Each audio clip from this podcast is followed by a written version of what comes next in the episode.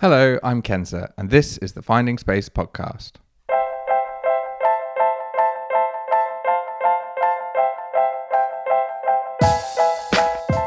And welcome back to the Finding Space podcast. This week, I sat down and interviewed Duke Agyapong, the London based crit rider.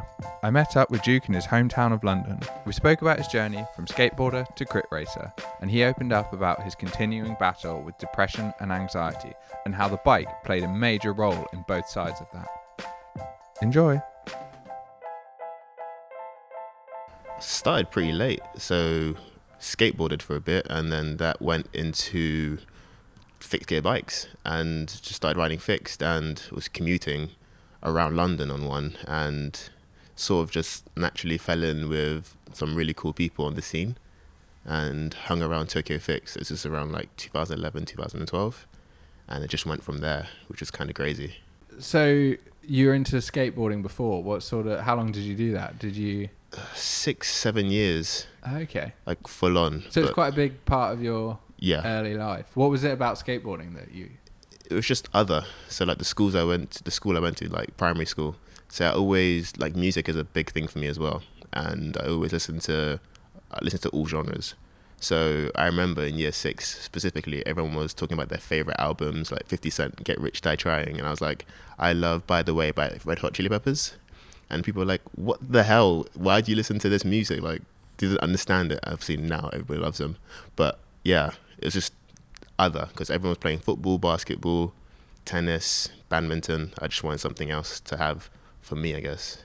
And was that a social group outside of school or in school, or was it just on your own? Just on my own. Yeah. Like it's heavily into anime and cartoons and rock music. It's just quite nice, yeah. when yeah. you were younger, um, I guess moving from skateboarding, did you look at crit racing as also a sort of other part of cycling?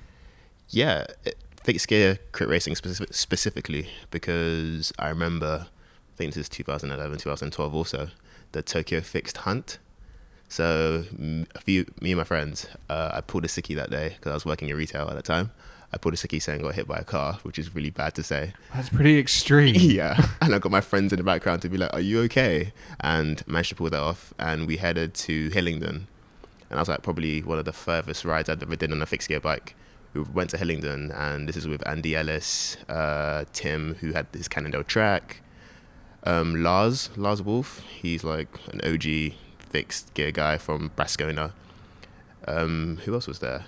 Chaz and Walton came down from San Francisco to race this race as well Oh, cool. and we were just on our track bikes, like totally not suitable for crit racing, like 650 wheels, HED threes, all the fixie stuff, or track bike stuff really, but you can call it fixie.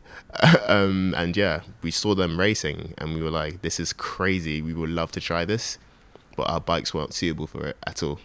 And then from there, we went to the track, and our bikes obviously like they got better and better, but after that it just became its own thing. We just started focusing on getting faster and just riding around the town on stupid gear ratios, just having fun, not necessarily in full Lycra, and it just progressed. But it's yeah, you just do things. I just went into it. I never really saw an end goal. Like when I pick up, picked up my first track bike, I never thought I'd be riding for Mash or like meet Kenny from God and Famous or make all these friends. It's never it was never an end goal for me. There isn't an end goal. It's just have fun and ride pretty cool bikes. Yeah, tell us a bit about sort of MASH and for people that don't know, like, wh- what is MASH? So Mash, um, yeah, 2006, 2007, riding fixed gear bikes. Uh, Mike Martin, founder, he made this crazy hour long video of just guys riding track bikes, like legends in my eyes, riding track bikes around San Francisco, and it was absolutely mental. And then from that video stemmed a lot of things like Macaframa, for example, and you just see all this content. But yeah, Mash were one of the first guys, I think, to actually properly document what it means to ride a track bike and almost its purity. And I guess that goes back to the sort of skate world because it's all about creating content. Exactly. It's about getting that photo, that video clip. So were they they just sort of introducing that into cycling, I guess? Yeah, exactly that. And Mike Martin used to skateboard as well, or I think he still does anyway. So uh, how did you get involved with Mash? How what when was that relationship made? Um, this is during their 10 year t- world tour. So they've been established for 10 years. This was in 2016. And they were doing a 10 year tour. And London was one of their stops. And at the time, I was a part of Fixed Gear London. So I was like one of the very last members because this is when Fixed Gear was starting to decline, which in my eyes, it never really did decline. It's just people stopped riding, some new people started riding, and it's just reinventing itself, I guess Yeah. From like the street stuff and the racing stuff. Like racing became a lot more serious, and nobody really wanted to like shred on the streets and stuff like that. You obviously have done quite a lot of work um, with Rapha. Yeah, Uh, people might recognise you from a few of the uh, advertising campaigns and things. Is that something you enjoy doing? uh, yeah, actually, because before Rapha, I never really traveled with my road bike ever. It's just been my track bike, like going to New York and racing Red Hook, and afterwards heading towards Nyack, uh, like riding Bear Mountain on a fixed gear track bike with no brakes. It's kind of crazy. And then went with Rapha. I think my first shoot was Switzerland, and riding with guys who had ridden on pro teams before. It was just mental, and I've never really climbed any mountains before that, so I didn't know how to pace myself. Like Richmond Park was my playground, and I thought, okay, I can just surge, but not really realizing I have like a good like five miles of climbing to go. Yeah. So yeah, another baptism by fire, which is quite interesting. was it something? Was the road bike just not something you really related to at that stage? Was it? Yeah. Has that change in your sort of cycling career? Yeah. So when I first started riding fixed gear, I remember just doing stupid rides, like heading off to Windsor in a pair of like denim cutoffs, and then heading to Brighton for the first time. And I passed these guys on road bikes, and they were like, "You're not gonna make up ditchling on that gear. You have no brakes. You're gonna. It's gonna be interesting to see you fail." And I climbed ditchling. I literally dropped them, and I was like, "Why is there such animosity between fixed gear cyclists and road bikes? At the end of the day, we're on bikes. Why does it matter?" So ever since then, I never really got on with guys on road bikes. So I always had this uh, preconception of they're gonna be not very nice. Like I've never really been one for the cliquey kind of stuff. That's the one thing I don't like about sometimes with road racing. It's very cliquey. So like I'll go to like a road race or like a road crit, and nobody wants to talk. Everyone's just like huddling in their little teams, and there's me with my stupid smile, like stoked to be racing, and then nobody's. Everyone's like cold. I don't like that. But then, like during the race, I'll make jokes, which is pretty silly. Probably should be focusing on racing, but it's yeah, it's just to bring more of a welcoming feeling into cycling because anyone looking from the outside, especially like being black, when I whenever I race, it's like I nine times out of ten I know there's a black person there, which is quite sad because not many black people in cycling, especially here. And yeah, just want it to be more welcoming, more friendly.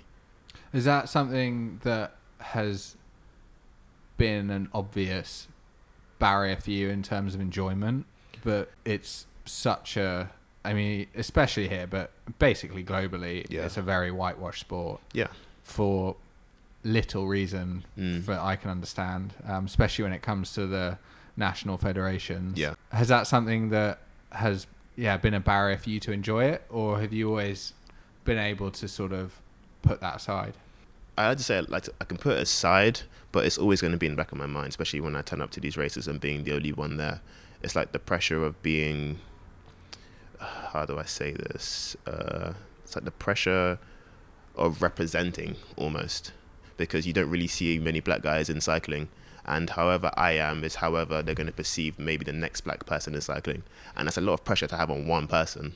Even my parents used to say to me, "Remember where you're from," in terms of like so it's never going to be just representing me. Like whenever I go into a place, because naturally I'm always polite anyway, but it's always like breaking down stereotypes. I entered cycling at an older age compared to a lot of people. And Yeah. had I been younger, then definitely that would have affected me. But it's just being comfortable in my own skin, I guess, or learning to be comfortable in my own skin process. But yeah, it's just, I was just unapologetically me, if that makes sense.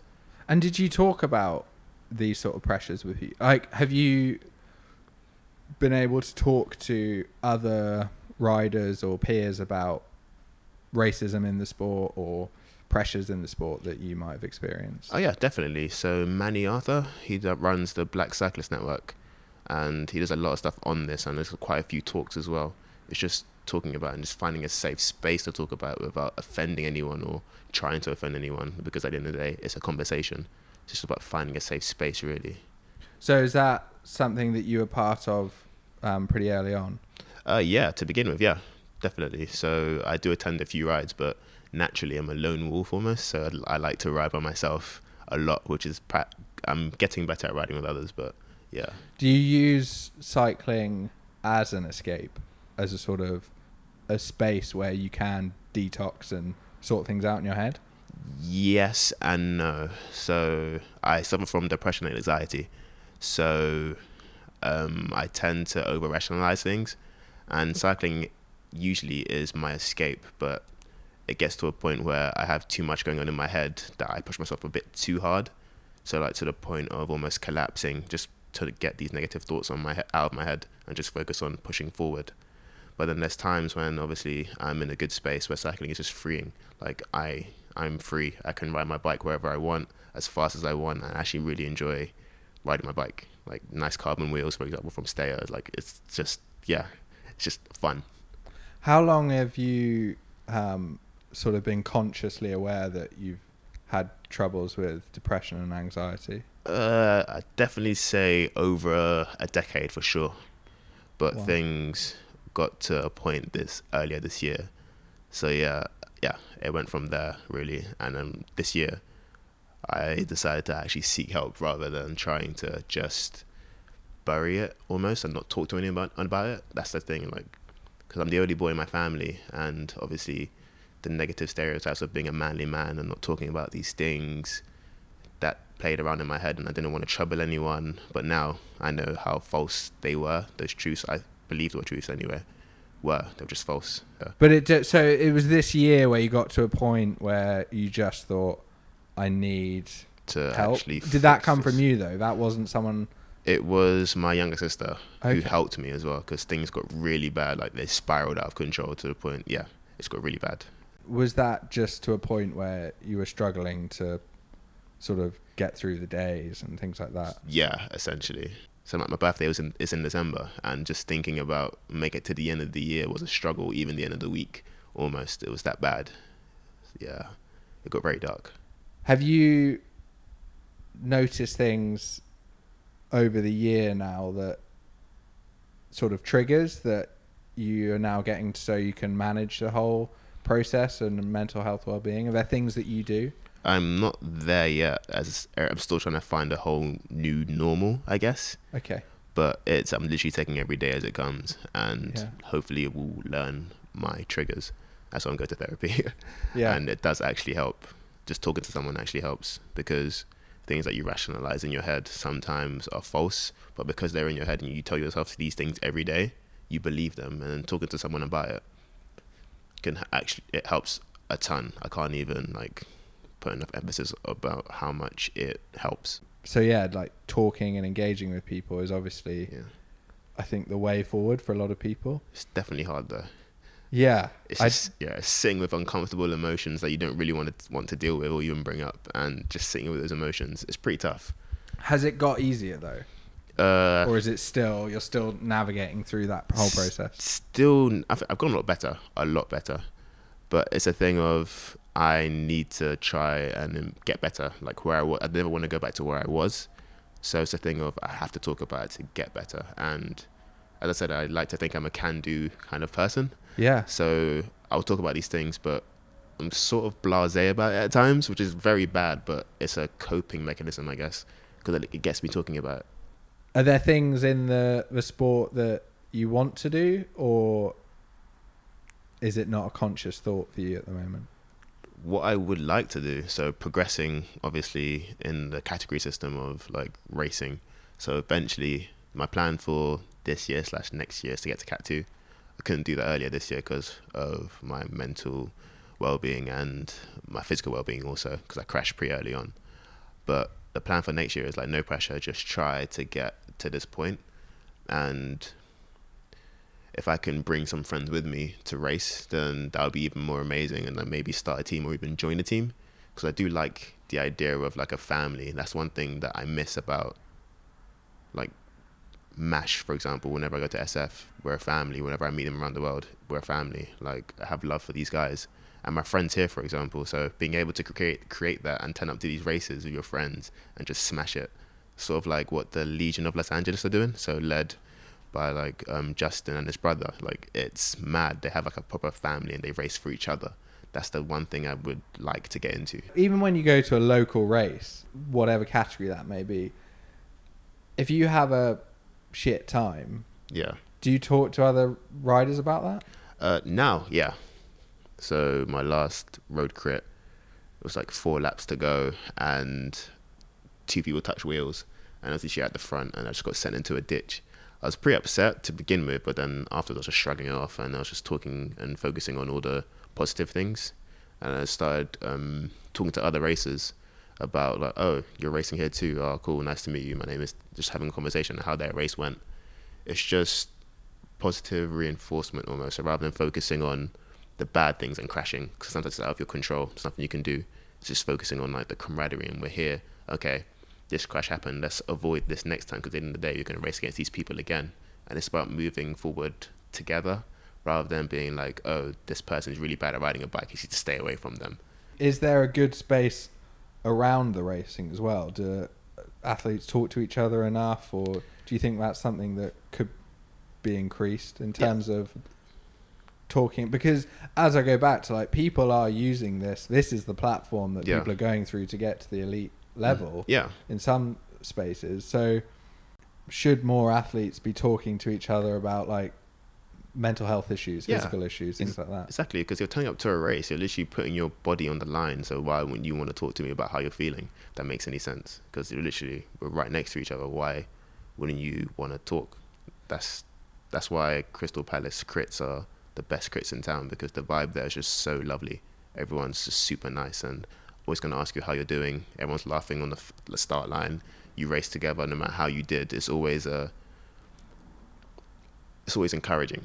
Obviously you're on this sort of path through depression and anxiety and you're Yeah. you're working on these things you're obviously talking to a therapist do you think this will help your performance on the bike sort of working that mental health side Definitely. Rather than seeing cycling as a way to not feel, it should just be an escape. And it's helped me get better at just relaxing. That's one thing I've always struggled with is whenever I'm resting, I feel like I need to do something. So I'll just like jump on my bike and ride 40 miles or do way too many laps after work and then just not focus on looking after myself. Just focus on just riding my bike, which can be pretty damaging. that's really interesting how you phrase that Yeah. that you use cycling to not feel sometimes Yeah. can you expand on that a little Yeah. So it's like suffering almost. So when your legs are burning, your lungs are burning, and you're just going as fast as you can, like almost like a time trial. And literally the only thing you can think about is just moving forwards on the bicycle. And it's it's, it's a crazy feeling. It's hard to explain because I've always done this. If I'm like riding hard and I can think about other things, I'm not riding hard enough. I need to ride even harder than I'm riding already, and that's not healthy. Like doing that and then not actually eating properly, stuff like that. so you've literally used cycling to punish yourself Essentially, so yeah, you can forget about stuff. the pain that you're going through off yeah, exactly. The generic sports mind is telling you to constantly push yourself and Yeah. constantly strive forward. So did you struggle with that sort of juxtaposition of trying to push yourself but telling yourself, wait, this is bad for my mental health? Uh, yes. So it, things got really bad for me after I crashed, and I couldn't ride my bike. I literally could not ride my bike at all, and that's when things really hit ahead because I had no other escape to not feel, and then that's when I got to the point of I actually need to deal with these things in my life. So yeah, it's hard now. I'm understanding that I can't constantly keep pushing myself. So yeah, actually talking to someone really helps because in my head I was like, push yourself. If you keep pushing, you'll get faster, faster and faster. But it doesn't, doesn't necessarily work like that. You actually need to like you need structure. Are you putting in structure and routine into that for your cycling program or is it simply just a broader spectrum and then it ties in. It's a broader spectrum and it Yeah. ties in. Like right now, I'm still enjoying riding my bike. I enjoy riding fast, but rather than pushing myself way too hard, now it's a thing of okay, you can't do this. You're not hitting the same numbers. Rather than being hard on myself, I'm more okay. Stop, rest, because you honestly can't do any more. Like two weeks ago, I had a week where my heart rate wouldn't go past like 160 and that's a massive sign saying you need to rest and usually i try and push and force my heart rate to go upwards but i was like no just rest Yeah. and it helps it's like the fittest i've ever been so, and you're getting better at doing that, like just saying, no, I need to rest. yeah. Much better and i feel better. I can climb better even. It feels quite nice. Is there any sort of bits of advice that you'd give someone that is maybe still hidden and trapped? just talk to someone. You can, even talk to me. I'm very open with talking to people about things. I'm probably oversharer. But um talk honestly just talk to someone. It's hard at first because feeling vulnerable and self-preservation you don't want to feel vulnerable at all. It's like it's in your dna why would you want to be vulnerable? It makes no sense but it's definitely worth it. For things to get better you have to just talk to someone. Like yeah one thing i found when i f- first started dealing with this was just saying my thoughts out loud and i kept saying things like oh this is stupid i feel like this. But then my sister my best friend she'd be like that's not stupid at all because people think like this as well. I used to think there's always something wrong with me but people go through things all you gotta do is just talk to it talk to people because some people can relate Is it something that you can easily just go and talk to your GP about? How how did you sort of find a therapist? is that is that a hard process to go through? Uh, for me, it kind of was, but obviously, with my situation, it got to a point where things couldn't continue as they were, and it's just about being honest. And rather than using unhealthy coping mechanisms, I had to go to my GP and tell her what I'd been doing. And That must have been quite a big day. Oof, the hardest day of my life, honestly, to this day. I've climbed mountains. Ran a half marathon with no training, which is so silly as well. But I've done all these things, but nothing compared to that day. I remember how I felt. And that was honestly rock bottom, but you have to go through it. It's hard, but you just got to do it because short term fixes and long long term well being is more important than the short term, honestly. What was the feeling when you left that appointment? I don't know what normal is anymore. Yeah. That was the scariest thing because everybody wants something that's familiar. You know, that's you want to be able to live your life in the familiar almost. But knowing that after I left the GP, that things are going to change, like being on medication, for example, I knew that was going to be a massive change, and I had to get ready to deal with it. And that's the scariest thing, just finding a new normal. It's really important to open up, but also understand that it's not the end. No, That's the beginning of working towards it. exactly.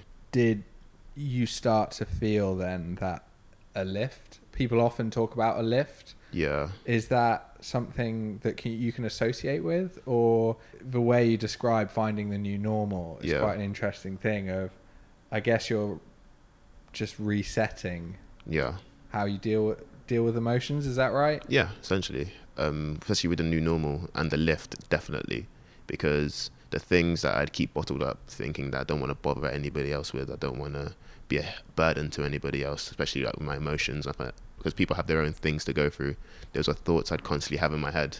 I don't want to bother anyone. And my new normal was whenever I feel bad about something, talking to friends, family, going for a meal, small things like that, just reaching out. You'd be surprised how many people care about you.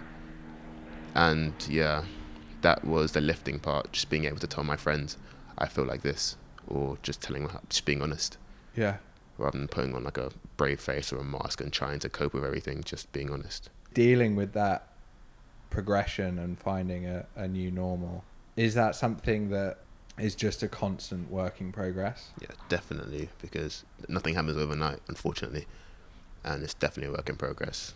It's just staying committed to working on it rather than just giving up, and that's the thing. Just staying committed to just trying to get better because it will get better.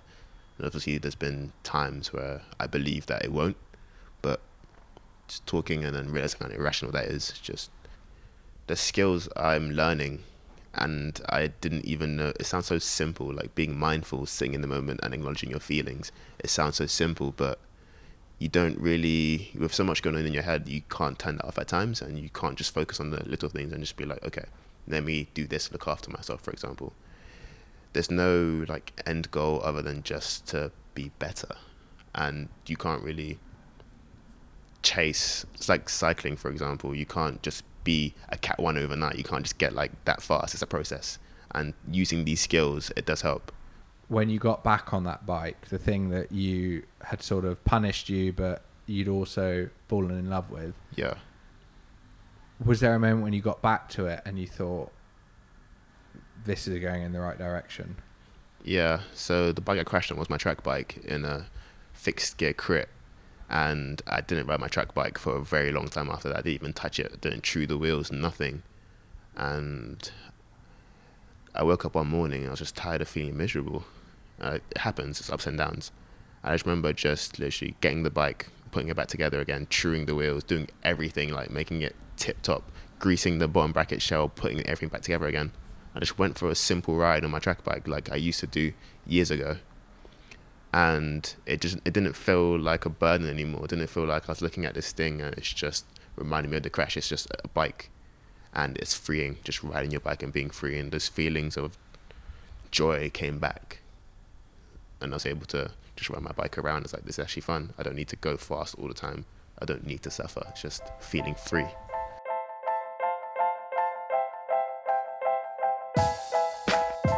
Thank you for listening.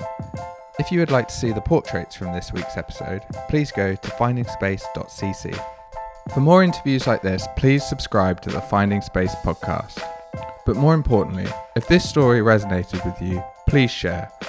The more we engage with the topic of mental health, the further we can go to break down the stigma.